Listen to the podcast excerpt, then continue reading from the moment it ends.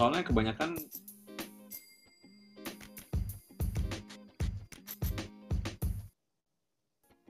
itu ada yang baru mau masuk juga sih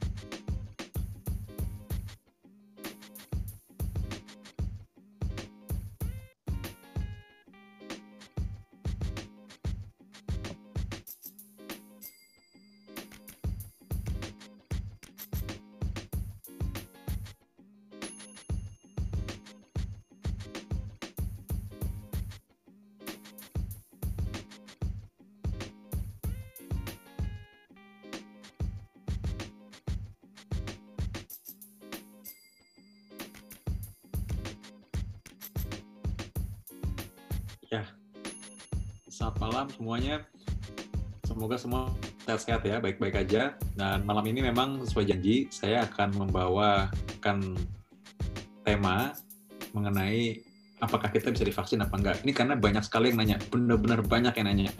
Dan yang nanya itu bukan cuma orang awam aja, tapi rekan-rekan dokter pun banyak yang nanya. Ini sebenarnya udah kedua kali saya mengadakan topik mengenai ini, sehingga ya memang karena masih mengakomodir karena banyak sekali yang bertanya soal vaksin ini. Dan memang responnya cukup baik ya mas karena mereka senang bisa nanya langsung gitu. Dan kali ini juga saya memang bersama dengan teman saya teman baru tapi temannya teman-teman saya yang lain. Jadi akhirnya jadi berasa seperti teman lama. Beliau adalah dokter Ada Ninggar spesialis penyakit dalam. Beliau seorang internis dan juga sebagian pasti sudah tahu juga kalau beliau sekarang banyak mengedukasi masyarakat mengenai COVID-19. Juga dengan topik yang lain sih pastinya ya. Selamat malam, Dokter Ninggar. Ya, malam Dokter Vito. Ya, Dokter Ninggar ini dok kita kita ini ngomong soal vaksin ya. Vaksin ini kan memang terus terang aja nih bagi tenaga kesehatan sendiri beberapa yang beberapa uh, bukan beberapa sih tenaga kesehatan juga. Itu mereka juga kadang-kadang nggak tahu juga dan mereka maksudnya takut juga itu divaksin. Saya nggak bilang lagi soal perawat ya perawat juga teman-teman perawat tuh banyak juga yang takut akhirnya divaksin. Jadi uh, ketika mereka bertanya soal ini ini di sini juga ada beberapa juga dari kader-kader yayasan jantung Indonesia sehingga mereka juga pasti harusnya bisa menjadi orang-orang yang bantu menerangkan ya. Karena kita kita kita sendiri dokter Ninggar saya juga mungkin terbatas kan kita bisa menerang kepada orang tapi orang-orang di sini mungkin bisa menerang kepada keluarga-keluarganya. Bisa sapa bang yang ada di sini ada dokter Prima ada Eva Munaya ada Farah Fitri Gung Ratna Bu Hana selamat datang ya. Oke satu nih dokter Ninggar. Coba ya. Ini secara medis ya secara medis nih Sinovac tuh kenapa sih dibilang aman? Oke, okay. Eh, kenapa dibilang aman nih ya? Ya, kenapa dibilang aman? Nah, karena teknologinya dia ini teknologi konvensional dok. Jadi uh,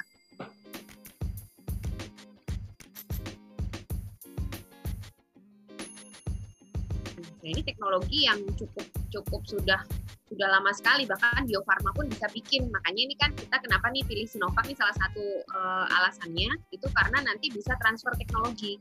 Jadi di Bio Farma itu sudah bisa dibikin sendiri. Makanya kemarin kan sempat nanti yang mungkin yang gelombang berikutnya itu nanti produk yang digunakan adalah produk dari Bio Farma. Nah teknologi ini selama puluhan tahun terbukti sangat aman. Jadi hampir tidak pernah ada kejadian yang uh, maksudnya yang berat gitu ya efek samping yang berat lalu kejadian yang sampai uh, membuat orang meninggal dan lain-lain itu nggak ada. Hampir nggak ada. Sama sekali nggak ada sih bisa dibilang. Jadi efek sampingnya itu grade-nya paling cuma satu dua. Artinya efek lokal ya. Efek sampingnya itu paling efek lokal. Misalnya seperti demam ringan terus uh, nyeri di tempat suntikan atau bengkak di tempat suntikan ya gitu-gitu aja sih. Jadi itu sudah terbukti teknologi lama. Saya sendiri sih pribadi dari awal pilih ini sih dok. Ya ini kalau secara pribadi ya karena saya sih lebih concern ke safety ya kalau masalah efikasi itu uh, nanti dipikir nanti lah. Yang penting aman dulu. Karena kalau yang teknologi lain yang lebih baru ini kita masih sedikit buktinya untuk jangka panjangnya seperti apa. Nah itu yang kita nggak tahu. Kalau saya sih pribadi lebih prefer yang safety dan dibanding efikasinya. Kalau orang-orang kan kemarin kan ngeributin efikasinya kan dok. Jadi ini kok cuma 60 gitu. Yang lain di luar negeri kan 90. Nah nanti aku tunggu aja nanti deh yang 90. Ini cuma 60 soalnya. Nah kayak gitu ya mungkin itu karena belum paham belum paham jadi uh, yang diributkan adalah angka efikasi gitu. Nah jadi memang itu juga bahkan di luar mengenai soal teknis ya yang kita nggak bicarakan mungkin di sini teknis kan masalah penyimpanan distribusi vaksin itu kan juga repot tuh sebenarnya kan dan nggak semua tempat di Indonesia bisa menyediakan alat seperti itu dan bagaimana cara transportnya. Jadi memang Sinovac ini ada dari berbagai macam kelebihan kekurangan. Sebenarnya safety-nya tadi kata dokter Ninggar yang penting aman dulu ya. Terus sih terus terang sih nggak ngerasa apa nih. Tadi juga habis divaksin juga biasa aja sih. Malah nggak nyadar kalau udah masuk jarumnya kalau jadi ya. Udah udah. Eh, ini makanya saya mau tunjukin tapi lagi pakai tangan panjang ya. Jadi nggak bisa ditunjukin. Tapi nggak ada apa-apa sih. Dari tadi sih maksudnya pegel kemeng pun nggak ada loh. Maksudnya benar-benar biasa aja gitu. Jadi ya ya udah mudah-mudahan sih aman juga ya. Nah kalau sekarang mungkin dokter Ninggar kita bisa dikasih tahu nih kepada mereka ya. Jadi sekarang ya pada orang-orang yang ada di sini kan sudah ada tuh orang-orang yang sudah divaksin kan? Seberapa jauh sih yang ada efek efek-efek samping gitu kok saya belum dengar yang sampai berat ya. Kebanyakan sih kalau ya kalau dokter Pitu nih enak nih nggak ada nggak ada maksudnya sama sekali nggak ada yang dirasakan ya. Kalau teman-teman kebanyakan itu kebetulan saya nggak dapat dok karena saya penyintas, jadi masih wow. prioritas gitu ya. Tapi teman-teman saya tanya ada yang cuma ngantuk gitu katanya satu dua hari itu uh, cenderung ngantuk. Biasanya dia nggak tidur siang tapi dua hari itu dia harus tidur siang seperti itu. Terus ada yang juga uh, jadi nafsu makannya meningkat, jadi lapar terus gitu katanya ada sih. Tapi itu memang di uji klinisnya, di laporan uji klinisnya itu ada. Jadi uh, laporan uji klinisnya itu bi bisa diakses umum itu di website BPOM. Jadi kalau teman-teman mau lihat, jadi yang memang hasil uji klinis di Bandung yang akhirnya menjadi dasar kenapa BPOM memberikan izin, itu sudah ada di website BPOM. Jadi bisa dilihat itu aksesnya open, transparan. Jadi di situ efek sampingnya memang ada beberapa yang seperti itu jadi ngantuk atau jadi lapar ya yang lain-lainnya ya paling nyeri di tempat suntikan dan lain-lain itu ada. Itu aja sih. Oh jadi ya katanya kan paling efek sampingnya nggak ada yang menyebabkan gangguan sampai sistem sampai bikin nyawa melayang lah ya harusnya ya. Ya nggak ada. Bahkan yang sampai dirawat pun nggak ada kok. Hmm. Jadi ya sejauh ini sih harusnya mudah-mudahan aman-aman aja ya. Saya juga kan baru tadi mudah-mudahan sampai besok juga aman-aman aja. Soalnya gini, ini yang cerita behind the story ya. Jadi ketika tadi mau vaksin itu, ini even ini namanya dokter ya. Harus siap-siap minum obat nih supaya nggak sakit apa gimana. Padahal ternyata nggak nggak gitu-gitu banget.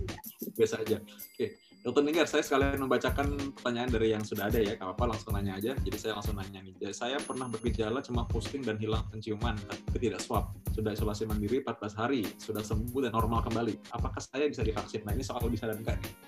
Iya, ini kalau uh, memang dulunya nggak tahu ya dia sudah uh, pernah positif atau belum. Memang kalau direkomendasi sekarang itu kan kalau penyintas nggak boleh ya dok ya. Sebenarnya bukan nggak boleh sih, belum prioritas karena dianggap kalau yang sudah penyintas itu sudah punya antibody. Jadi karena vaksinnya terbatas, jatahnya kasihkan aja dulu ke orang yang memang belum pernah keinfeksi dan belum punya antibody. Intinya sih itu. Tapi sebenarnya kalau WHO sendiri menganjurkan semua penyintas tetap harus divaksin. Ya, jadi sebenarnya ini nggak masalah sih kalau memang dulunya tidak pernah terkonfirmasi ya anggap aja enggak divaksin pun nggak masalah. Karena untuk uh, rekomendasi untuk dilakukan swab dulu sebelum uh, vaksin juga nggak ada. Karena itu nanti secara teknis akan sulit ya. Jadi saya uh, kalau dari rekomendasi tidak direkomendasikan untuk swab dulu atau cek antibody dulu itu nggak perlu. Kecuali yang jelas-jelas dulu oh sudah pernah sakit kayak saya kan jelas dulu pernah sakit nah itu nggak usah dulu misalnya.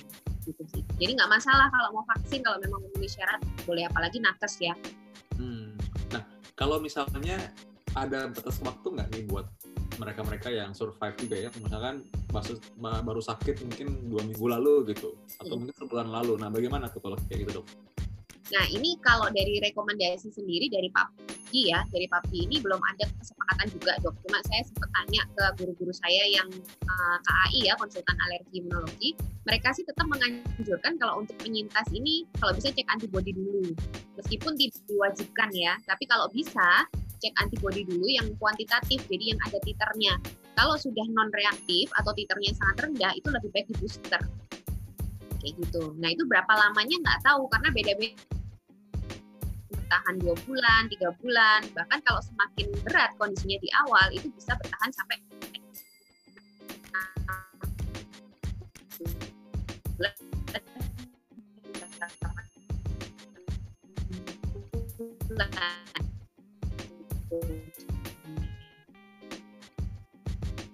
saya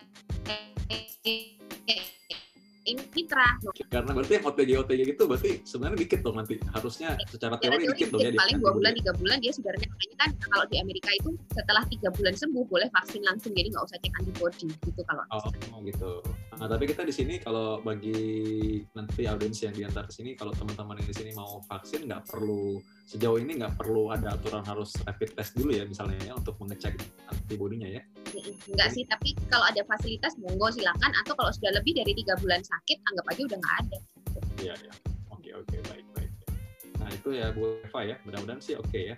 Nah Ibu Hana baik-baik aja. Oke, Ibu Dia di Lampung, wah Yayasan Jantung Indonesia. Wah, saat jadwal vaksin Rabu 3 Februari. Beberapa teman yang sudah divaksin, ada yang tidak merasakan perubahan, ada yang mengantuk. Hmm. Yang saya ingin tanyakan, apa persiapan dilakukan menjelang mendapatkan vaksin? Wah, ini persiapan mental. Dokter Ninggar kan kita sebenarnya udah sering divaksin ya, zaman kecil dulu ya, iya. kali ya. Ada juga kan dulu. Iya, Sebenarnya persiapan nggak ada yang khusus ya dok ya. Yang penting kita dalam kondisi fit aja sih. Jadi tidak boleh dalam kondisi yang sakit misalnya sedang batuk pilek, sedang flu, sedang apa itu nggak boleh. Jadi harus benar-benar kondisi fit gitu. Itu aja. Cukup itu aja. Iya iya iya. Memang vaksin ini sesuatu banget sih buat orang-orang kayaknya.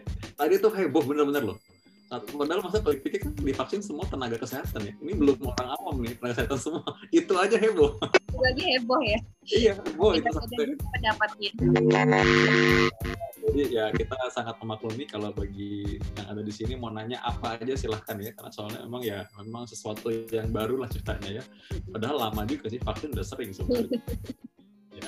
Nah ini uh, kalau ini dari Rosalia Lani. Oke, Ibu Rosalia ya, bagaimana definisi stabil bagi pasien jantung dan diabetes agar bisa divaksin? Oh ya, ini penting sih karena soalnya mereka khawatir nih paling banyak yang nanya orang diabetes, orang jantungan nanya juga. Nah, jantung ini kayaknya sudah ada dari Perki udah ada ini kan dok ya, sudah iya. ada rekomendasi ya kalau dari diabetes sih uh, diminta HbA1c-nya dok. Jadi HbA1c-nya kurang dari tujuh setengah. Ini banyak juga yang ngeluh ke saya HbA1c-nya 8 itu udah ditolak. Gak boleh ya udah. Ya memang uh, sebenarnya sebenarnya gini ya.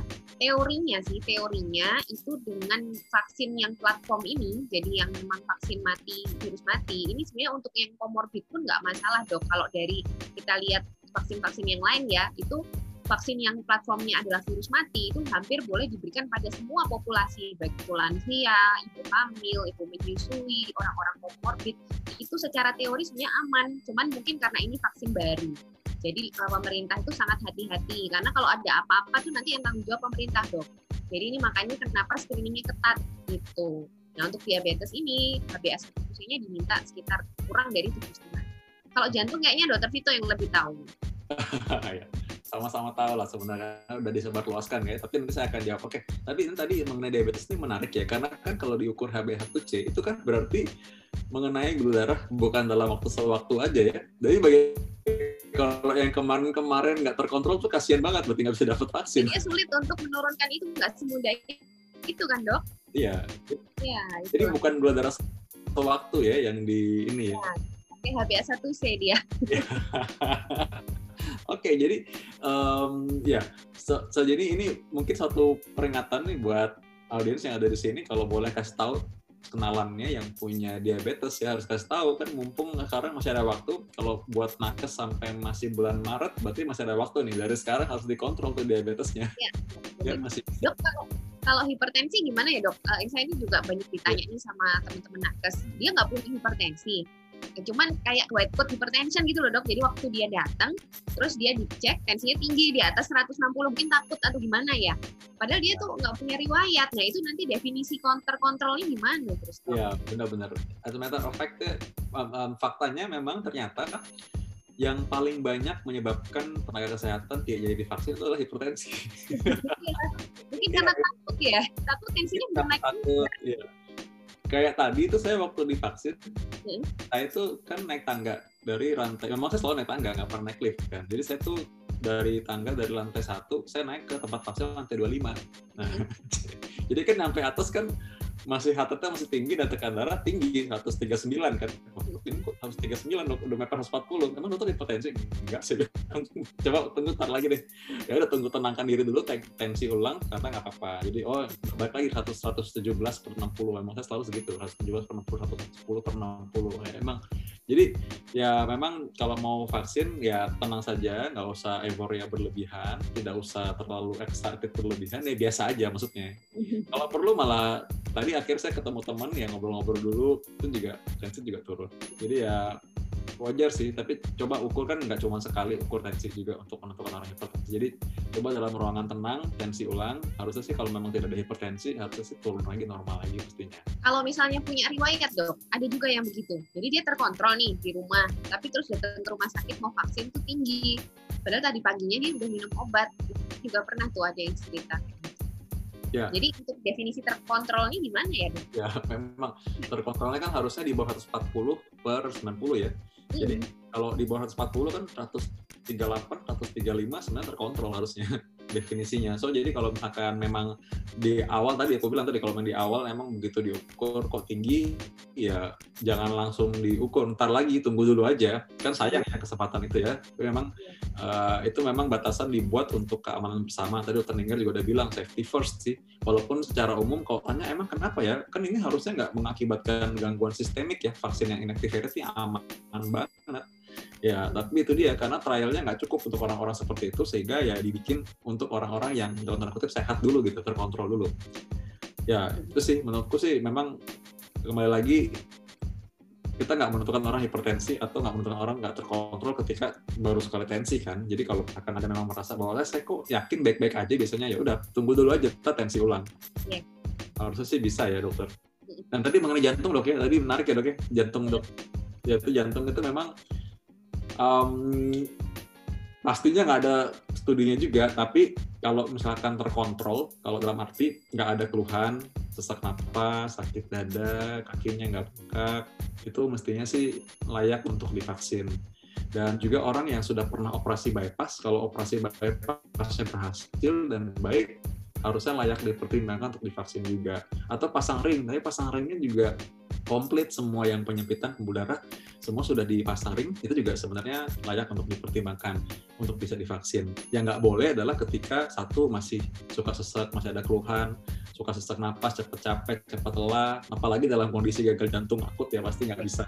Tapi selain itu masih boleh. Nah cuma itu dokter Ninggar memang sih pastinya kita akan menemui mungkin masalah teknis ya sehingga sekarang ya.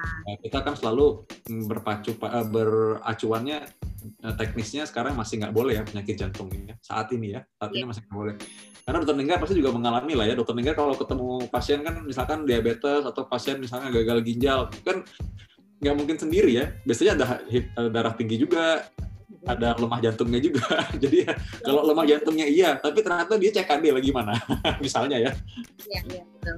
Ada satu aja yang nggak terkontrol udah nggak boleh gitu loh. Bisa, ya. Coba dokter Linggar mungkin kalau secara umum ya dokter Linggar bisa diulang nggak sih mungkin kepada audiens kita di sini siapa-siapa aja yang saat ini uh, boleh atau nggak boleh gitu. Yang boleh deh, yang boleh itu syaratnya apa, dok? Uh, sebenarnya kalau kita sebutnya layak ya, layak divaksin dan belum layak. Jadi sebenarnya bukan tidak boleh. Kalau kontraindikasi itu yang benar-benar tidak boleh itu hanya satu dok. Kalau ada riwayat alergi terhadap vaksin COVID, misalnya disuntikan pertama, dia hmm. ada anafilaksis seperti itu. Nah itu nggak boleh disuntikan lagi. Jadi kontraindikasi itu sebenarnya hampir nggak ada. Jadi kontraindikasinya hanya bila memang ada alergi terhadap vaksin. Tapi kalau yang belum layak, ini banyak karena ya itu tadi belum ada studi yang cukup tadi. Jadi eh, akhirnya hanya kesepakatan ya, kesepakatan para ahli. Jadi dipertimbangkan, ditimbang-timbang lah manfaat sama resikonya. Kalau dikira eh, resikonya lebih tinggi ya belum layak diberikan seperti itu. Kalau di penyakit dalam banyak banget dok penyakitnya yang belum layak dan tidak layak itu banyak banget ya ya termasuk diabetes tadi. Kalau diabetesnya sudah kurang dari tujuh setengah katanya boleh ya layak gitu. Tapi dari screeningnya pun itu saya lihat kok screeningnya itu terlalu kaku ya nanti pada saat di lapangan gitu loh. Kan itu cuma bentuknya seperti seperti kuesioner ya yeah. yes and yes or no kan.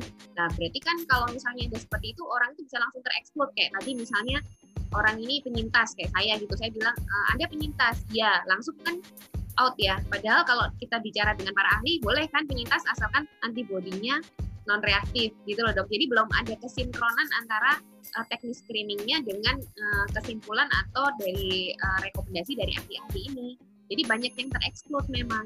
Ya kayak tadi hipertensi tiba-tiba kalau dia ditensi udah di atas 140 ya langsung out gitu loh. Padahal mungkin kalau ditunggu dikit lagi mungkin dia nggak nggak harus out kan. Tapi ada beberapa yang ketolak dok itu karena dia saat itu tensi ya udah misalnya dapatnya 150 ya udah nggak boleh gitu loh. Padahal dia sehari harinya sudah terkontrol dia pakai obat beberapa gitu. Itu banyak yang cerita juga sih kayak gitu. Jadi menurut saya sih screeningnya ini terlalu kaku ya. Ya saluran cerna kronis nggak boleh gitu ya dok. Nah itu padahal kayak misalnya orang-orang kan punya penyakit gastritis kan banyak tuh, punya penyakit GERD banyak, itu sebenarnya nggak masalah. Justru uh, penyakit saluran cerna kronis yang nggak boleh itu adalah penyakit-penyakit autoimun, jadi seperti IBD. Nah seperti itu yang nggak boleh itu sebenarnya itu. Cuman kan petugas di lapangan yang screening kan nggak nggak paham sedalam itu ya dok. Jadi kalau misalnya punya punya gastritis, yang belum sinkron antara yang uh, petugasnya. Jadi mungkin apa pelatihannya ya nggak tahu juga ya. ya. Jadi uh, atau list list penyakitnya itu terlalu banyak sampai mungkin nggak bisa. Jadi ya sudahlah kalau ada ini nggak usah dulu gitu kali ya. Jadi ya, ya teknis gitu teknis ya. Makanya itu dia masalah teknis itu aku rasa mungkin jadi PR berikutnya dan sekarang untung lah gitu kan. Sekarang kan tenaga kesehatan duluan ya. Jadi ya. bisa sambil diperbaiki. Dan memang dalam waktu beberapa minggu ini saja itu sudah berapa kali revisi kan sebenarnya ya, ya, autoimun ntar lagi revisi nih. Ada bocoran. Mana? Yang koki ya? Autoimun autoimun. Ntar oh, lagi autoimun. Koki udah mau ngeluarin rekomendasi juga. Oh, ya itu dia tuh. Kalau ibu hamil gimana? Ya, kalau ibu hamil ini bocorannya dari POGI nantinya akan ditawarkan terutama untuk ibu hamil yang nakes, Dok. Jadi oh. ini dia ngikut rekomendasi di luar, di luar negeri kayak gitu. Jadi ditawarkan untuk uh, ibu hamil yang khusus nakes, jadi yang memang resiko tinggi. Kalau untuk awam belum. Oh, oke. Okay, kayaknya bakal ikut itu.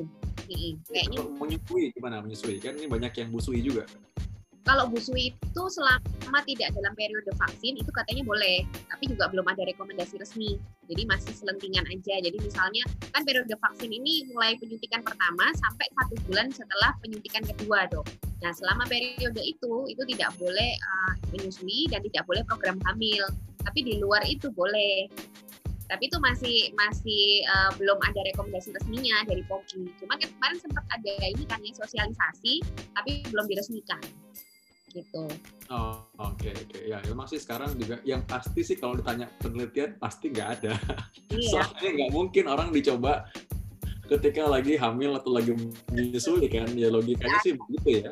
Ya mudah-mudahan dalam waktu dekat dan saya percaya sih ini semua dalam tetap dikaji terus ya. Dan itu kan menyusul ya, revisi aja udah beberapa kali dan akan ada lagi pasti revisi berikutnya. Jadi ya tenang aja. Harusnya sih mudah-mudahan semua dapat ya. Ini kita belum ngomong soal anak loh ya. anak pasti juga ada tuh nanti. Lansia juga dok. Iya, lansia. Kan lansia ya. Uh, kalau usia 59 tahun lewat 8 bulan gimana? Misalnya kan beda tipis ya. Atau dia baru ulang tahun kemarin iya, dapat di depan. gimana tuh? Iya, kan baik banget jadinya. Iya, kasihan juga ya Padahal itu aku lihat ya beberapa beberapa saintis, beberapa dokter, beberapa epidemiolog udah mulai bersuara ya di di media sosial bahwa mereka menuntut dalam satu itu menuntut mereka juga bisa mestinya. Ya, yang nakes lagi, iya mereka menunjukkan itu.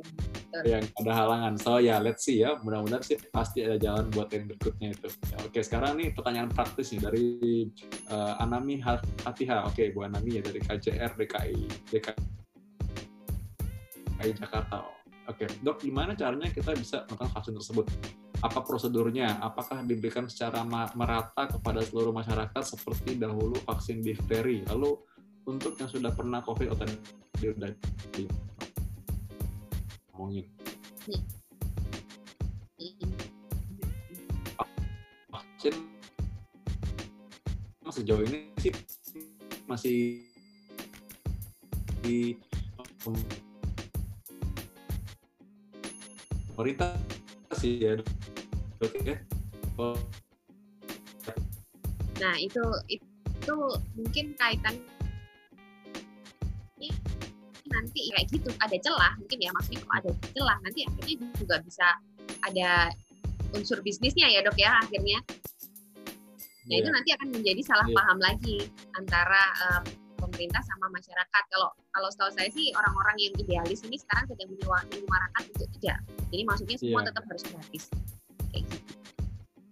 Oke, oke, itu bisa dimengerti sih karena salah apa mm, ya itulah mm, bisa disalahgunakan ya, bisa disalah persepsikan juga. Akhirnya juga ada orang yang aji mumpung dan lain-lain ya. Mudah-mudahan sih nggak ada ya. Oke, bagi audiens kita bahas yang medis dulu aja ya. itu karena ini kita bukan ILC. ya. ini kita bahas yang medis aja. Oke, dari Bu Hana ya. Pertanyaan untuk Dok Ning. Sebagai berikut untuk Dok Ning yang pintar, pokoknya tambahan dari saya, pintarnya. bisa sebutkan pelan-pelan tujuh vaksin yang disarankan untuk digunakan tapi dipakai di info yang mana? Oh, maksudnya tujuh-tujuh yang udah disebutin. Hmm, kayaknya dipakai di info cuma satu ya sebenarnya di Indonesia kan Sinovac aja ya. Yang digunakan orang-orang istana itu kayaknya merek lain ya bukan Sinovac. Wah, ini sih nggak lihat. masa dok? Masa dok? Ini tanya gitu ya. Kita mah nggak tahu ya. Kalau harusnya sih ya, tapi don't know lah. Saya juga nggak tahu bener nggak. Tapi harusnya sih kalau ditunjukin kemarin sih yang ditunjukin botolnya Sinovac sih. Ya, Itu ada tujuh betul ya. Jadi dari dari Kemenkes itu rencana mendatangkan tujuh memang dok. Maksudnya tujuh vaksin itu akan dipakai di Indonesia. Cuman baru datang satu nih. Nah, nah, lalu AstraZeneca nanti yang terakhir ada eh, ini vaksin merah putih itu juga tujuh. Tapi menurut saya sih oke-oke aja ya, karena tiap vaksin pasti punya kelebihan dan kekurangan. Contohnya nanti untuk Sinovac ini kan belum ada uji untuk lansia. Tapi nanti seperti Pfizer, Moderna itu kan sudah ada dok penelitiannya untuk lansia. Jadi mungkin nanti bisa dikombin gitu. Gitu ya. Jadi yang untuk lansia mungkin dapatnya Pfizer. Ya kayak gitu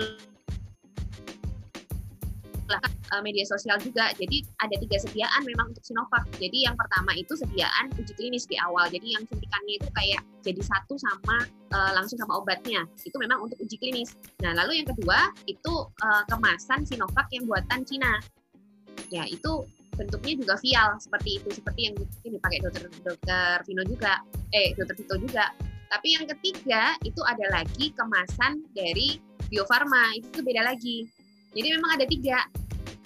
Jadi ada tiga, nggak usah bingung. Kenapa kok beda sama yang pertama? Karena yang pertama itu memang untuk uji klinis, jadi beda sendiri untuk kemasannya. Yang lainnya ini bentuknya vial. Yaitu yang satunya dari Sinovac Cina, yang satunya dari Sinovac Bio Farma. Jadi nanti akan berbeda. Tapi bukan berarti bukan Sinovac ya. Jadi itu Sinovac semua, cuman beda kemasan aja gitu. Ah ya ya ya oke. Jadi memang tujuh tujuhnya itu memang sih ya kalau cuman kalau kita lihat negara lain juga mereka juga membeli vaksin yang lain juga ya selain ini perusahaan negara dia. Jadi wajar-wajar aja sih kan eh, memang memang begitu supaya mencukupi. Kita kan mencapai target kalau mau mencapai target herd immunity harus 100 berapa puluh juta orang tuh yang divaksin. Harus, iya, harus lebih dari tergantung efikasinya dok. Kalau kita hitung pakai efikasi Sinovac kemarin yang 65% itu kita butuh 100% loh. yang Iya. harus divaksin. Iya. Makanya kan kita nanti combine dengan vaksin yang Iya. lain gitu loh. Iya. Jadi nggak mengandalkan satu vaksin aja. Iya, iya. Jadi itu itu banyak banyak banyak alasannya sih Bu ya Bu Hana ya. Memang Bu Hana pertanyaannya memang eh, detail sekali nih. Tapi memang itu saya juga kemarin sempat ngobrol sama eh, Prof Chandra Yoga lalu dengan Mas Pandu Riono, Dokter Pandu Riono ya epidemiolog itu memang sih banyak sekali ternyata hitungannya. Bahkan baru Iya. tahu juga ketika ngobrol dengan orang-orang yang memang sudah berpengalaman mengatasi wabah atau pandemi lah ya ceritanya di masa yang lain, di masa dulu ya ceritanya gitu. Ya, di masa yang dulu kesannya udah tua banget mereka nanti bisa kena tegur nih mereka. Beliau-beliau tuh begitu. Ya, itu. jadi banyak, banyak pertimbangan dokter negara ya. Jadi bukan cuma sebatas yang sesimpel itu efikasinya sekian, oh, ternyata banyak pertimbangan lain. Wow, ya, ya, ya, oke. Nah ini tadi pertanyaan yang penting juga dokter Ninggar nih, dok. Jadi kan ada orang yang sudah divaksin nih, sudah gitu nanti mungkin dia pingin vaksin yang kedua beda merek, wah ini udah mereknya pilih lagi. Bukan Iya. Ini ada ada ini apa? Ada pro dan kontra juga dok dari para ahli. Jadi ada yang bilang boleh karena kan yang penting kan uh, satu paket yang suntikan satu dua tuh harus satu merek ya. Tapi nanti mungkin kalau kita suntik lagi boleh uh, boleh merek lain. Cuman yang yang kontra itu bilangnya jangan karena kita nggak tahu apakah ada reaksi, apakah ada saling mempengaruhi efektivitasnya. Jadi disarankan untuk tidak. Jadi kalau sekali kita pakai Sinovac nantinya yang kedua juga Sinovac. Nah, itu yang yang pihak kontra. Tapi kalau yang pihak pro sih mereka bilang nggak masalah. Jadi itu juga masih kontroversi. Kecuali kalau gini ya dok ya, kemarin kan sempat ngobrol itu sama dokter siapa tuh Ya, jadi kita vaksin sekali nih udah komplit nih dua kali Sinovac mungkin. Nanti mungkin enam bulan kemudian muncul Pfizer. Ah pengen ah Pfizer aja deh gitu misalnya. Itu, itu, itu masih nah itu yang pro. Tapi yang kontra juga ada dok. Ada yang nggak gitu oh masih nggak tahu tuh yeah. yang mana yang benar dia nanti urusan mereka lah. Oke okay, ya, memang toh ini juga masih baru kan, jadi tenang aja saudara-saudara yeah. semua ada di sini ya. Jadi masih lama, tenang aja. Kita pakai apa yang ada dulu. Ibaratnya sekarang kalau mau terjun payung nih, ada parasut, masa mau milih-milih mereknya? pakai yeah. parasut yang ada dulu lah ya. Iya, udah dulu aja yang udah dapat izin Bepom ya udah itu aja dulu. Ya, hmm, seburuk-buruknya kan dia paling juga Iya nggak ngefek kan maksudnya intinya kan tadi kembali lagi tertinggal tadi bilang safety first lah seenggaknya ini aman sih menurut saya ya. Oke, lanjut lagi ya. Ini masih banyak PR kita nih, mesti jawab pertanyaan semua. Harus sampai habis tuntas nih dokter Ninggar. Ibu Sani Sumiati, selamat ya. malam dokter. Di lingkungan saya banyak deh yang nggak peduli sama vaksin ini. Alasannya nggak ngaruh lah ya. Pertanyaannya gimana tuh ya tiap-tiap pabrikan vaksin kok harga beda-beda. Ini ngaruh nggak ke efektifannya, Wak? Oke, ini kalau harga sih lain lagi, tapi kalau efektivitasnya terpengaruh nggak dengan harganya atau yang lain-lain, Pak? Kalau harga sementara ini rencananya gratis ya Bu ya. Tapi kalau efektivitasnya jelas sudah beda-beda sih. Kalau dari laporan kan efekasinya sudah beda-beda ya. Karena bahannya juga beda, platform vaksinnya juga beda ya. Otomatis uh, efikasi juga pasti beda-beda. Hmm. Ya dan sebenarnya juga kan efikasi berbeda-beda juga kan beda-beda populasi ya waktu sementara diteliti itu ya. Jadi ya kita juga nggak bisa bilang bahwa ini oh. pasti lebih bagus daripada yang lain karena perbandingannya nggak cuma itu. Ya, jadi kembali lagi ya sudah sekarang adanya ini ya gitu. Ya bersyukur dulu lah ya udah dibayarin lagi pemerintah udah pakai dulu aja lah gitu. Iya baik. Ini sedikitnya ya, dari Pasda. Eh gimana? Ya. Dokter mungkin ya Nah, mungkin yang teman-teman harus pahami, efikasi berapapun itu sudah menurunkan risiko ya. Jadi menurunkan risiko atau menurunkan uh, risiko kita untuk terkena COVID yang berat. Itu sudah ada penurunannya meskipun berapapun efikasinya. Jadi kalau menurut saya sih untuk sekarang di jangka pendek ini efikasi berapapun itu akan bisa membantu kita membantu, uh, membantu untuk mengurangi beban pelayanan kesehatan dok. Di mana kita sudah penuh ya sekarang. Nah itu nanti kalau dengan vaksin berapapun efikasinya itu kalau misalnya orang yang ber bergejala berat dikurangi beban pelayanan kesehatan kita juga akan berkurang. Jadi itu dulu aja. Jadi berapapun efikasinya, apa pun vaksinnya, yang penting aman kita pakai dulu daripada kita menunggu lama nanti keburu kolaps ya rumah sakit kita gitu loh. Jadi kita uh, step by step aja yang sudah ada teman kita ambil dulu. Yang penting bisa menurunkan beban pelayanan kesehatan. Itu dulu sih kalau saya. Iya, udah banyak korban ya. Maksudnya yang bukan COVID juga harus ngantri rumah sakit juga kasih. Yeah. Yang harus cuci darah, yeah. yang harus mau, yang tiba-tiba usus buntu nggak bisa masuk gara-gara UGD-nya aja penuh. Nggak usah ngomong ICU, UGD-nya aja penuh. Yeah. Jadi gara-gara penuh pasien COVID. Hmm, kalau pasien COVID ini berkurang yang harus di rumah sakit, jadinya harusnya ya, hal kayak gitu nggak terjadi gitu maksudnya. Jadi ya gitulah Ibu tadi Dokter Ninggar jelaskan. Nah tadi soal efektivitas ini ya, saya tertarik juga bahas ini deh karena gara tadi udah dibahas ya. Sebenarnya Dokter Ninggar ini kan kalau kita perlu kasih tahu sama audiens ini bahwa uh, Sinovac itu kemampuan dia menimbulkan antibodi itu sebenarnya 99% loh. itu yang nggak banyak dibahas orang, padahal sebenarnya itu kan penting ya. Iya betul. Jadi serokonversitasnya dia itu 99, berapa persen gitu. Jadi tinggi sekali ya. Cuman ya efikasi itu kan uh, kemampuan vaksin ini mengurangi resiko kita bergejala. Tapi itu kan tergantung banyak hal ya dok. Misalnya uh, relawannya itu apakah melakukan protokol kesehatan dengan ketat dan tidak itu kan juga ada efeknya gitu loh. Jadi uh, kalau dari vaksinnya sendiri dia bagus menimbulkan antibodi tapi tetap ada perilaku manusianya yang juga juga harus dipikirkan. Jadi kemarin efikasi segitu itu kan karena hasil dari relawan umum ya. Mungkin apakah dia taat itu kan kita nggak tahu.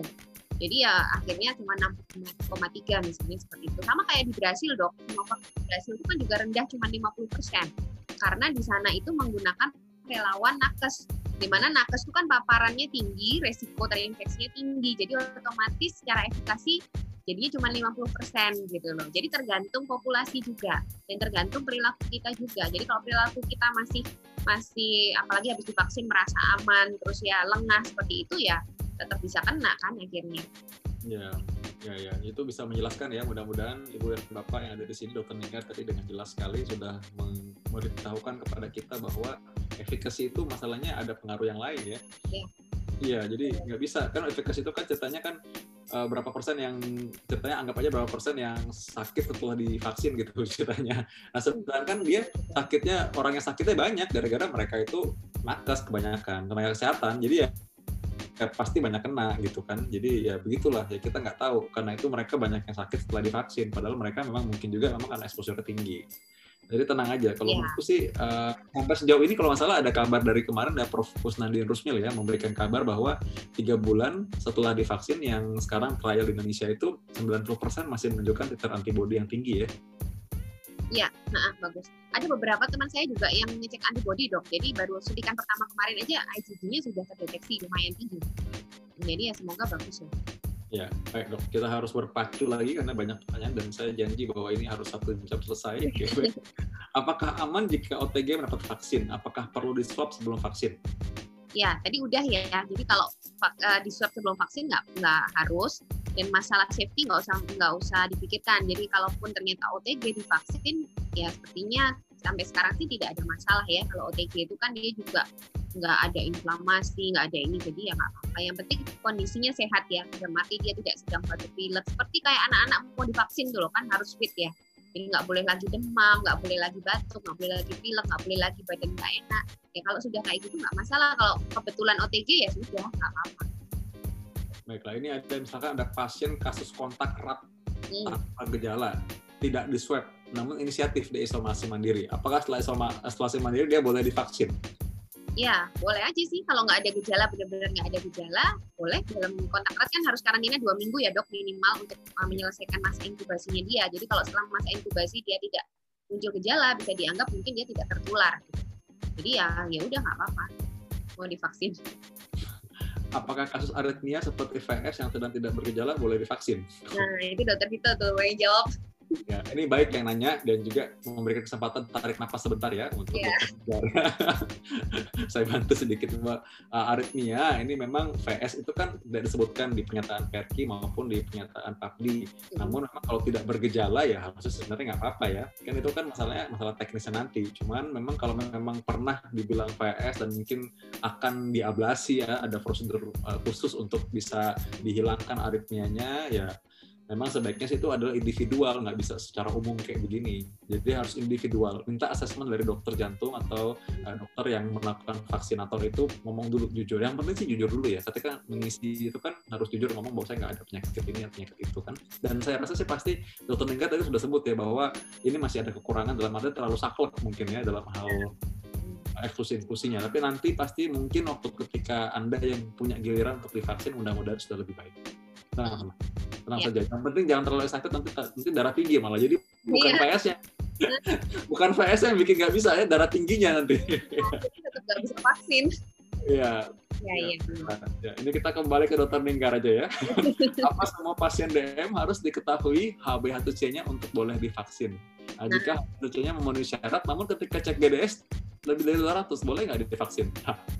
Nah, kalau dari rekomendasi tadi itu yang saya bilang ya, uh, sakleknya itu saklek yang uh, akhirnya tuh jadi dipukul rata gitu loh. Padahal tiap orang kan nggak bisa ya dipukul rata karena diabetes pun target eh, masing-masing orang itu tidak harus HbA1 sih kurang dari tujuh setengah kan dok karena kita punya target khusus jadi misalnya orangnya memang komorbidnya banyak orangnya usianya mungkin sudah mendekati lansia sudah ada komplikasi kita biasanya tidak pernah menargetkan HbA1c sampai di bawah tujuh setengah bahkan di bawah delapan pun kita oke okay, gitu loh makanya ini kan uh, screeningnya terlalu ini ya memang terlalu kaku gitu loh. Tapi kalau di sini sih selama ini rekomendasi PAPI menggunakan HbA1c. Jadi seharusnya kalau dia pakai uh, kriteria itu GDS itu nggak masalah harusnya. Tapi kan logikanya nggak nggak terkontrol ya dok ya. Yeah. makanya itu jadi masih masih belum jelas. Jadi tergantung teknis di lapangan nanti petugasnya berani apa enggak gitu aja sih. Umumnya tuh orang GDS-nya kelihatannya normal 180, 160 gitu misalnya, tapi HbA1c-nya berantakan. Jelas, jelas. Jadi agak jarang nih. Ini mungkin GDS 200 karena habis makan banyak kan takut divaksin nanti pingsan. Ada juga. Jadi makannya banyak.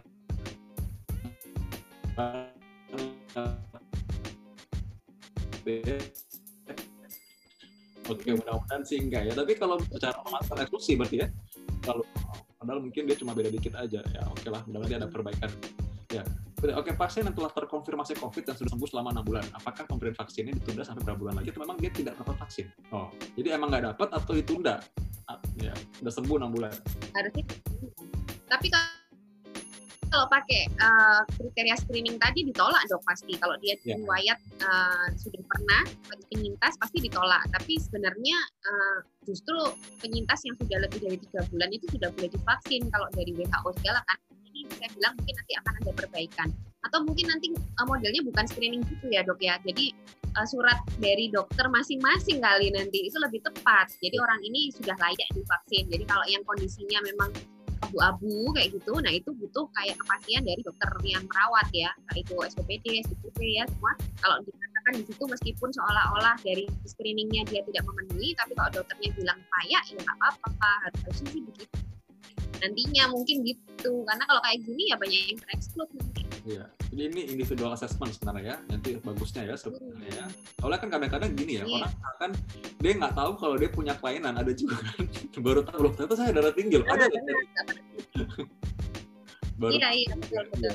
Karena nggak pernah check up ya dok ya? Iya, nggak pernah check up, jadi dia nggak nyangka kalau dia punya kelainan juga. Ya udah, ya. Kalau nah. orang yang baru tahu kalau dia diabetes kan mungkin aja, orang nggak pernah check up, nah, dia gimana? Jadi malah dia iya. masuk, iya. padahal dia harusnya exclude.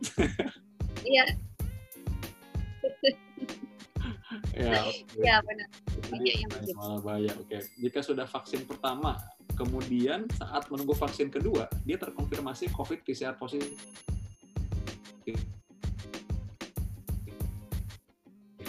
Atau menjadi kasus kontak erat. Harusnya sih nggak apa-apa ya di vaksin itu tadi ya. Akhirnya kalau kita ikut screening yang ada, pasti akan tereksklud orang ini. Oh, tapi dia ini dok, ini kan ketika menunggu vaksin yang kedua terkonfirmasi PCR positif, berarti kan dia lagi sakit, pasti nggak mungkin masuk pak. Kan nunggu vaksin kedua 14 ya. hari kan dok? Ya, siapa tahu dia OTG dok. Kalau OTG kan nggak kelihatan. Oh, iya, iya, iya. iya.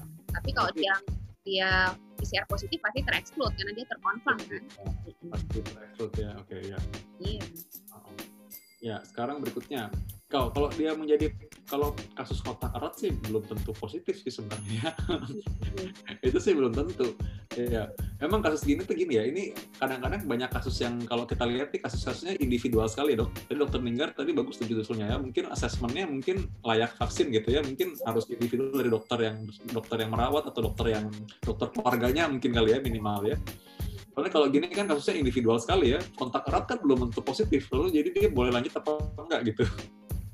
Nah, betul. Jadi kalau kalau pakai screening itu jadinya kayak bisa salah masuk dan salah keluar kan dok? Nanti yang harus diinklusi jadi keluar yang harus eksklusi jadi inklusi juga. Ya. makanya lebih enak memang individual ya. Jadi mungkin itu nanti harusnya sih begitu lebih ideal.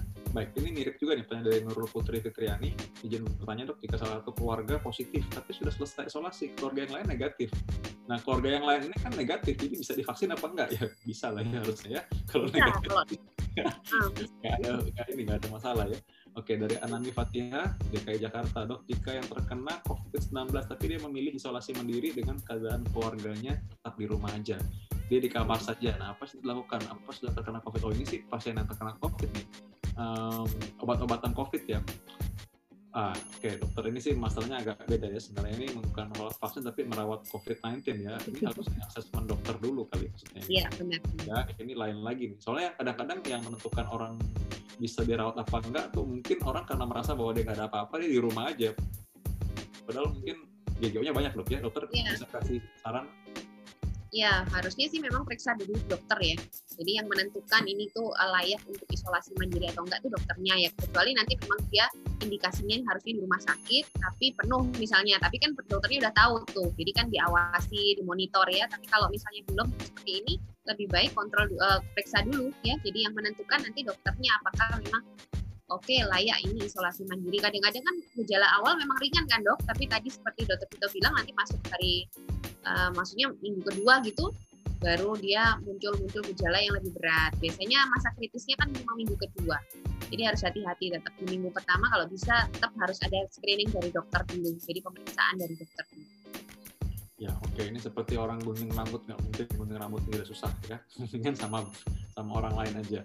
Jadi diperiksa sama dokter maksud saya untuk menentukan ya. Oke okay. uh, eh, ini tunggu tunggu sebentar. Oke, ini tadi sebenarnya dokter Ninggar udah baca sih mengenai penyakit apa yang belum tidak bisa divaksin. Tadi sudah secara umum, tapi mungkin saya uh, Ibu Meliana pertanyaannya saya bantu sedikit, saya, tajamkan sedikit. Ada emang yang belum ditanya sih tadi mengenai orang-orang um, yang punya kan itu ada penyakit perdarahan, gangguan pembekuan darah dan lain-lain ya. Nah itu uh, ya mungkin kan orangnya tahu itu atau orang yang nggak tahu itu gimana caranya mereka bisa terinfeksi ya kira-kira ya? Mereka kan nggak tahu nih penyakit mereka apa. Iya. Iya akhirnya memang kayak gitu kalau orang itu nggak pernah check up ya pasti banyak yang tahu ya. oh pasti. Pasti makanya kan beberapa saya juga uh, dengar live dari orang-orang PUBG itu ya kalau dari itu sebenarnya menganjurkan check up sebelum vaksin gitu. Akhirnya begitu karena memang kan nggak mungkin ya kita. Dan lagian tuh screeningnya adalah yes or no kan dok. Jadi orang yeah. itu diharapkan sudah tahu kondisinya dia sendiri. Tapi kalau dia nggak pernah check up ya dia nggak pernah tahu kan. Yeah. Jadi akhirnya ya begitu. Ya, ini sambil mem, apa namanya sambil dokter Ninggar tarik nafas sedikit ya. Saya saya bacakan apa yang saya sempat posting sih ini um, di ya. Instagram tuh uh, apa saja listnya apa saja list orang-orang yang mau divaksin? Supaya menjawab pertanyaan yang di bawah juga banyak banget nih ya. Jadi uh, hamil atau menyusui ya pernah terkonfirmasi penderita COVID-19 uh, mengalami ISPA batuk pilek sesak napas dalam tujuh hari terakhir. Terus um, oh ini uh, apa namanya kontak erat sedang dirawat suspek konfirmasi karena COVID-19. Jadi kayaknya semuanya bertujuan untuk menyingkir. Kayaknya mungkin juga dia uh, begini supaya tadi ya mau aman banget dulu di awal-awal. Sehingga semua yang curiga-curiga-curiga tadi kan ISPA kan belum untuk COVID. Nah, tapi ya adalah jangan dulu deh gitu ya. Tujuh hari. Iya nggak sih dokter Ninger? Iya, lalu kayak gini dia ya. bilang um, sedang mendapat terapi aktif jangka panjang terhadap kelainan darah. Ini maksudnya mungkin kayak leukemia gitu kali ya, dokter? Iya. Apa pasien cancer gimana dok? Ini juga belum ada rekomendasi dok untuk cancer kan sementara tidak boleh ya, belum banyak. Ya, baik ini ada autoimun juga dok ya, ada uh, ini juga sebenarnya masih nggak bisa menderita penyakit ginjal lah, penyakit ginjal deh dok. Kan ini bisa nih penyakit ya. ginjal. Penyakit ginjal juga nggak boleh dok ya. Ini juga ada nih. Uh, anda penderita uh, Ya, ya. Oke, tadi itu saya udah baca. Oh, ini sekarang. Orang asma PPOK TBC. Gimana tuh dokter? Itu kan salah satu penyakit ya. yang paling banyak di Indonesia. Hmm asma itu sebenarnya boleh kalau dia jarang kambuh ya dia jarang kambuh terkontrol dengan baik boleh. TBC juga kalau TBC on terapi minimal sudah dua minggu pertama dia menjalani minum OAT itu boleh. Kalau yang PPOK juga sama kalau misalnya dia belum maksudnya tidak pernah kambuh jarang kambuh dia terkontrol itu boleh juga. Cuman ada beberapa yang tereksklud dok pada saat screening karena ada asma, ada BPOK, TBC langsung dieksklud. Padahal ada beberapa kriteria yang dari rekomendasi PAPI itu jelas. Kalau asma boleh kalau terkontrol. Bahkan rinitis alergi pun ada yang tereksklud. Padahal oh. rekomendasi PAPI itu boleh. Jadi yang nggak boleh itu cuman yang alergi beberapa antibiotik aja. Tapi kalau kayak alergi makanan, terus rinitis alergi, asma yang terkontrol itu boleh semua. Urtikaria, misalnya kayak gitu itu boleh. Cuman banyak di lapangan banyak ekspor teman-teman. Kalau alergi antibiotik apa aja dok yang nggak boleh dok? Nah itu saya nggak hafal ya banyak sih ada beberapa. Ya, oke oke. Ya, memang sih. Misin-misin itu loh dok tapi memang sebaiknya ketika punya alergi obat tertentu sebaiknya lapor kan bilang ya berarti ya sebaiknya ya memang ini kalau bilang langsung nggak divaksin iya, iya. jadi ya. konsultasi ke dokter dulu kali ya iya, iya. kalau individual dan harusnya memang ya safety first lah ya jangan yeah. kalau misalkan ada penyakit setengah aku ya gawat juga nanti nanti soalnya kalau ada tiba-tiba adverse effect set uh, efek samping ini jadi berita heboh nih gara-gara ini Sinovac habis divaksin tiba-tiba pingsan gitu. Padahal gara-gara vaksin itu. itu nggak perlu juga. Ya baik tetap jujur juga ya, mesti harus jujur juga dan Oke oke ya saya um, harus lanjut lagi ini ya. Ibu Ana dan lain-lain uh, sorry saya nggak bahas mengenai 44 nakes menolak divaksin. Saya juga nggak tahu kenapa soalnya. Ya. kenapa dia bisa divaksin? Besoknya ya covid ya. Mungkin dia tertular sebelumnya ibu. Ya ketularan sebelumnya. Bisa aja ketularan sebelumnya kan? Nah setelah itu apakah penyintas dari Ramdan Wahyudi nih yang sudah dinyatakan negatif dengan gejala sebelumnya dengan diabetes? Ketika diminta pulang ke rumah harus menyediakan oksigen nggak? Hmm, sudah negatif kan? Iya, sudah nih uh, udah kalau memang sudah dipulangkan berarti kan sudah sudah sembuh ya dianggap sudah sembuh sama dokternya pasti ya. Ya, ya. Tapi ya tergantung sih dok kan ada yang memang ada misalnya fibrosis paru dan lain-lain ya mungkin aja sih butuh ya. ya akibat long covidnya ya. Ya optional aja sih. Ya oke okay. baik ya antibodi dalam tubuh kita tidak bisa bertahan selamanya dok ya. Oh ini durasi mungkin. Nah, ya. Gimana tuh dok durasinya ini? Durasinya berapa lama sih dok ini kita uh, divaksin itu? Maksudnya durasi eh, antibody yang kita tahu saat, saat ini? Kalau dari vaksin kita belum tahu dok, karena ini kan masih berjalan ya studinya. Tapi kalau dari infeksi yang alami itu paling lama 8 bulan ditemukan. Hmm. Ya. Itu kayak 8 bulan. Oh ya baik, ini pertanyaannya bagus sih dari Kasda Naila ini dia nanya soal sel memori. Ya itu dia tadi jawabannya bahwa uh, kita belum tahu durasinya, tapi sejauh ini tiga bulan masih 90% katanya ya. Dan yeah. kalau Anda sudah ini jawab pertanyaan cepat aja karena masih baca di bawah. Kalau sudah vaksin Sinovac, boleh nggak vaksin dengan ini lain mm. selanjutnya masih bisa. Tadi dari jawab juga ya. Berarti oke okay, bisa. Ya oke okay, oke okay, ini penting. Seorang penyintas autoimun HSP, Anoxnolen purpura, defisiensi vitamin D, ada riwayat alergi. Terakhir dirawat tahun lalu. Saat ini saya sudah tidak pernah mengkonsumsi obat dan tidak pernah merasa sakit. Apakah sudah waktunya nanti divaksin saya bisa non vaksin? Wah, Oke, menarik pertanyaannya. Nah, ini ini yang maksudnya kasus-kasus individual ini kan, Dok, kayak gini nih. Ini kalau harusnya boleh karena dia kan uh, eh, HSP itu sembuh-sembuh kok. HSP itu bukan autoimun yang kronis kalau HSP ya. Jadi harusnya riwayat alergi pun kalau misalnya bukan alergi-alergi yang tadi saya bilang itu seperti antibiotik, alergi yang lain pun nggak apa-apa.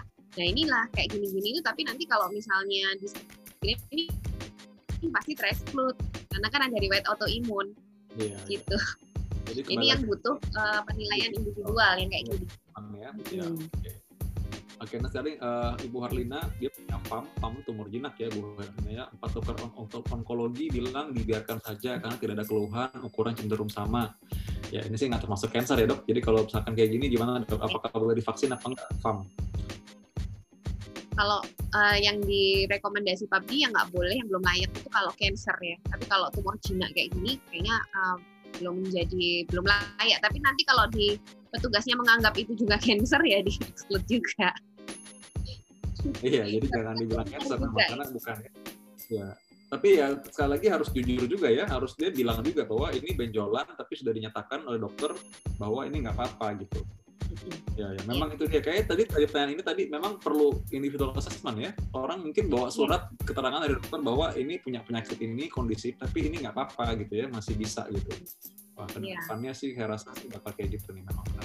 Ya, seberapa kebal kita terhadap COVID-19 setelah mendapatkan vaksin pertama dan yang kedua dari pesawaran. Pesawaran tuh di mana ya? Seberapa kebal tubuh terhadap COVID ini tadi ya belum tahu ya karena kita masih menunggu kan masih diamati kabarnya nanti enam bulan nanti baru akan diamati untuk antibodinya ininya apa penurunan atau ininya itu enam bulan gitu ya. Ya. Jadi ya sabar aja ya. Mudah-mudahan intinya sih tadi kita pastinya pastinya sih lebih terproteksi dibanding enggak lah. Jadi nah. jangan jauh dulu ya. Ambil dulu ya sekarang ya. Mudah-mudahan bertahan lama. Ya, Vivi Sylvia, Ibu Vivi, oke malam dok. Izin bertanya mengapa pasien dengan oh ya ini kenapa katanya pasien-pasien tadi autoimun penyakit ginjal saluran cerna itu kenapa nggak boleh divaksin sih? Emangnya kenapa gitu ya? Mungkin gitu aja jawabannya ya. Dan kenapa harus dijadwalkan dua kali vaksin? Ya kalau kenapanya nggak boleh itu uh, yang seperti saya bilang tadi ya. Jadi sebenarnya kalau platform ini vaksin mati atau vaksin yang menggunakan virus mati itu kalau yang lain ya selain vaksin COVID ini boleh diberikan pada orang-orang yang punya komorbid. Tapi sekali lagi ini vaksin baru ya. Dan untuk penyakit-penyakit seperti ini kayak autoimun, penyakit ginjal ini kan cenderung uh, menurunkan imunitas ya. Jadi yang di, nanti dikhawatirkan itu malah gagalan. Kita bilang kegagalan vaksinasi karena mungkin uh, pembentukan antibodinya nggak seefektif orang kalau tanpa komorbid. Itu kan juga harus dipikirkan. Nanti akhirnya kalau efektivitasnya rendah banget, ya percuma juga dia divaksin kayak gitu. Jadi itu juga pertimbangan makanya kok belum layak gitu loh. Karena masih butuh uh, banyak bukti lagi lah untuk orang-orang seperti ini tuh enaknya gimana. Kalau saluran cerna kronis ini sebenarnya boleh ya. Cuman ada beberapa kondisi saluran cerna kronis yang juga autoimun pun yang nggak boleh. Jadi ini yang sering salah paham, itu tadi yang saya bilang dia punya GERD, dia punya gastritis, terus nggak boleh vaksin. Padahal bukan itu yang dimaksud saluran cerna kronis ini penyakit saluran cerna kronis adalah yang autoimun itu jelas di rekomendasi PABG itu ada tapi masalahnya di screeningnya itu kan nggak ada penjelasan jadi asalkan dia ada penyakit saluran cerna kronis dia langsung dieksklud gitu kalau yang imunokompromis itu apakah pasti dieksklud juga kalau HIV kan boleh kalau asalkan CD4-nya di atas 200 gitu dok. Di bawah itu ya. percuma ya jadinya malah. Hmm, jadi percumanya itu karena mungkin efektivitasnya nggak akan tinggi. Jadi kita bilangnya bukan bahaya, tapi kegagalan vaksinasi. Jadi nggak nggak serologinya itu nggak serokonversi tinggi itu. Jadi bukan harm sebenarnya ya. Oke. Baiklah. Ya. Uh, Oke, okay, dokter nih ini Ibu Hana agak protes katanya kenapa saya dilompatin. Saya tanya ulang nih. Dokter Nining, dokter kenapa 44 nakes menolak oh. vaksin? ini lompatin dikit karena soalnya oke, okay, kenapa bupati yang divaksin besok aneh COVID gimana tuh karena nggak MCO dulu ya, dokter? Ini jawab. kalau yang 44 nakes nggak tahu juga sama kayak dokter Vito, saya ngerti kenapa dia nolak ya. Tapi kalau yang bupati ini banyak kemungkinan ya, mungkin pada saat dia si suntik vaksin sedang dalam masa inkubasi. Jadi mungkin dia sempat kontak sebelumnya, lalu dia divaksin baru muncul atau baru positif setelahnya. Itu bisa banget. Atau setelah vaksin dia terpapar lagi. Terus akhirnya dia positif. Itu juga bisa. Nah MCU yang dilakukan kan memang tidak tidak direkomendasikan tidak harus semua orang tuh harus swab sebelum sebelum vaksin itu memang nggak ada aturan gitu. Karena kalau kita menunggu seperti itu bisa lama vaksinnya. Maksudnya cakupannya akan semakin lama juga. Karena kalau kita uh, swab hasilnya satu minggu baru nunggu hasil itu baru vaksin kan lama ya kita juga kejar-kejaran sama waktu juga. Jadi memang nggak ideal kalau kita lakukan screening atau MCU seperti itu. Jadi wajar kalau ada akhirnya yang kecolongan ya dia dalam masa inkubasi ternyata besoknya dia positif padahal habis vaksin. Tapi bukan karena vaksinnya, tapi karena memang dia sedang uh, teri, teri, apa di masa inkubasi itu atau setelah itu dia terpapar itu bisa banget. Oke okay, dok, ini ada quick question aja dari Ibu Meliana dan Ibu Katarina ya mengenai alergi penicillin, alergi ciprofloxacin dan lain-lain. Saya ingatnya dokter ya, emang apakah alergi-alergi obat antibiotik itu memang semuanya benar-benar tidak layak atau memang bisa dipertimbangkan atau individual juga dok?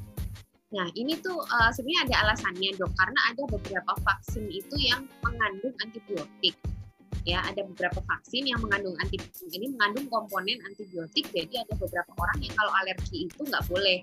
Nah masalahnya kalau Sinovac ini setahu saya nggak ada kandungan itu. Hmm. tapi dari rekomendasi PABG itu ada beberapa uh, antibiotik yang memang dikatakan nggak boleh karena itu yang biasa dipakai pada vaksin. Gitu aja sih. Hmm, jadi gitu. mungkin ini nantinya uh, sifatnya individual lagi ya, atau ya. mungkin akhirnya dibolehkan tapi dengan pengawasan ya. Jadi kan tetap 30 menit kan nggak boleh langsung pulang ya dok ya. Jadi harus diawasi dulu apakah terjadi anafilaksis itu yang paling bahaya kan. Kalau nggak ada ya nggak apa-apa tapi ya untuk sementara belum bisa. Karena mungkin belum jelas juga list-listnya apa Ya. Dan memang untuk orang-orang yang punya alergi obat tertentu, memang kan juga ada obat-obat lain yang mungkin juga dia alergi juga ya sama kayak orang sakit kontras tuh. Jadi memang ya kita memang nggak bisa uh, meratakan semuanya dan memang tidak untuk dihafalkan list tersebut, tapi untuk di cross check nanti. Oh ini yeah. bener nggak? Ini bener nggak? Ini ada apa enggak? Jadi gitu ya. Menurut saya sih sebaiknya memang pakai surat ya, mungkin surat keterangan dari kondisi ini demikian ya dok tadi ya. Yeah. Kalau thalassemia juga termasuk ya dok ya, berarti nggak boleh divaksin juga ya dok thalassemia. Nah, thalassemia juga termasuk kelainan darah yang ini ya, yang sementara ini belum layak. Tapi sebenarnya thalassemia itu nggak apa-apa sih ya kalau menurut saya dok. Dia kan cuma kayak transfusi berulang aja. Dia bukan CA, dia bukan cancer ya. Kalau cancer itu sekali lagi bisa kegagalan vaksinasi juga karena cancer itu kan imunodefisien juga. Tapi kalau thalassemia sebenarnya enggak ya. Tapi sampai sekarang sih masih masih belum ada detailnya lagi lah nanti gimana ya itu tadi mungkin harus konsultasi dulu ke konsultan hematologi misalnya. Kalau dia bilang nggak apa-apa ya oke okay, nggak apa-apa. Atau mungkin ya tadi nunggu aja nanti sampai ada rekomendasi yang lebih detail lagi. Pasti ada sih menurut saya nih nanti masing-masing pasti keluarin gitu dokter. Ada, auto ya. ini juga bikin kan ya. Auto ya. kan albuni nanti atau ini dia bikin. Terus nanti mungkin yang lain juga akan bikin lagi lebih detail. Ya ini hipertensi terkontrol dengan obat, boleh Ibu Dewi Yes. saya jawab supaya dokter Ninggar bisa tarik napas dulu ya. Kalau asma terkontrol tapi penyintas boleh vaksin apa enggak? Ibu Eva, ya oke dokter. Tetap tapi tereksklud itu penyintasnya. Oke, terekstur pasti saat ini ya, jadi tenang saja yang lain-lain. Oke, untuk penyakit jantung diabetes sudah sudah tadi evolusi di Bandung ini saya em, jelaskan sedikit aja ya, ibu karena soal ini kan bukan soal vaksin ya, ini kan gejala flu ingin cek PCR. Sebenarnya nggak ada, sebenarnya kalau memang anda punya gejala dan anda datang ke Fasiankes, maka Fasiankes itu fasilitas masyarakat ya misalkan kayak puskesmas gitu, dia akan merujuk anda untuk cek PCR, dan untuk asesmen dokter. Jadi itu nanti juga ada biayanya yang ditanggung sama pemerintah kalau memang Anda memang benar positif COVID ya. Jadi tenang saja.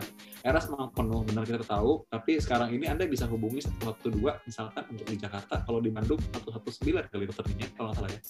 ya. Jadi Anda bisa cari bantuan untuk hal-hal tersebut dan pasti dirujuk sih Ibu. Tenang aja. Jadi Lucy, yang penting Anda datang ke puskesmas atau ke dokter. Nanti dokter ini akan membantu Anda untuk merujuk ke mana. Jadi tenang saja, memang pasti penuh, tapi pasti akan dibantu. Ya, dijemput Satgas S19 COVID akan mendapat pelayanan lebih mudah. Hmm, wah, dijemput Satgas ini kayak dijemput reserse jadinya. ya. tapi intinya sebenarnya memang ada sih dulu yang dijemput Satgas, Satgas. Cuman saya nggak tahu sekarang dengan kepadatan kasus yang banyak sekali, kayaknya orang pada kewalahan juga ya dokter Ning ya. Untuk kayak gitu. Ya. Ini kebijakan lokal ya dok ya. Iya, saya rasa setiap kabupaten pun akan beda sendiri. Tangerang pun kami agak berbeda nih ya. Tapi saya rasa kalau dokter, kalau ibu Lucy mau lebih eh, cepat ketemu dokter dulu, nanti akan bantu diarahkan kok. Ya, setahu saya sih pasti akan gitu. Dan memang pasti ngantri. Jadi memang harus sabar Iya. menunggu. Memang harus sabar menunggu ya. Dan sekarang ngomong soal vaksin juga, semua juga sabar menunggu ya. Sementara sabar menunggu vaksin, memang ya kita terapkan vaksin yang paling hebat adalah protokol kesehatan vaksin paling hebat buat kita semua. Dan semoga vaksin ini aman-aman aja buat kita semua yang sudah sempat divaksin dan Anda juga nanti juga mudah-mudahan juga cepat kena vaksin juga ya. Terima kasih Dokter Ning. Terima kasih semua yang mengikuti pada hari ini. Sampai ketemu lagi. Mudah-mudahan kesempatan selanjutnya Dokter Ning masih sudi untuk datang bersama kita ya. ya. Salam sehat semua untuk semua yang di Purwokerto, Purbalingga, di Bali, DKI Jakarta, eh, di Pasawaran. Saya belum tahu itu di mana, tapi saya akan cari tahu. Lalu ada yang di Nusa Tenggara Timur, lalu untuk di Lampung, Bandung. Oke, salam sehat semua. Sampai ketemu lagi di kesempatan berikutnya. Terima kasih, Dokter selamat malam. Terima kasih. Sehat-sehat semuanya. Gitu.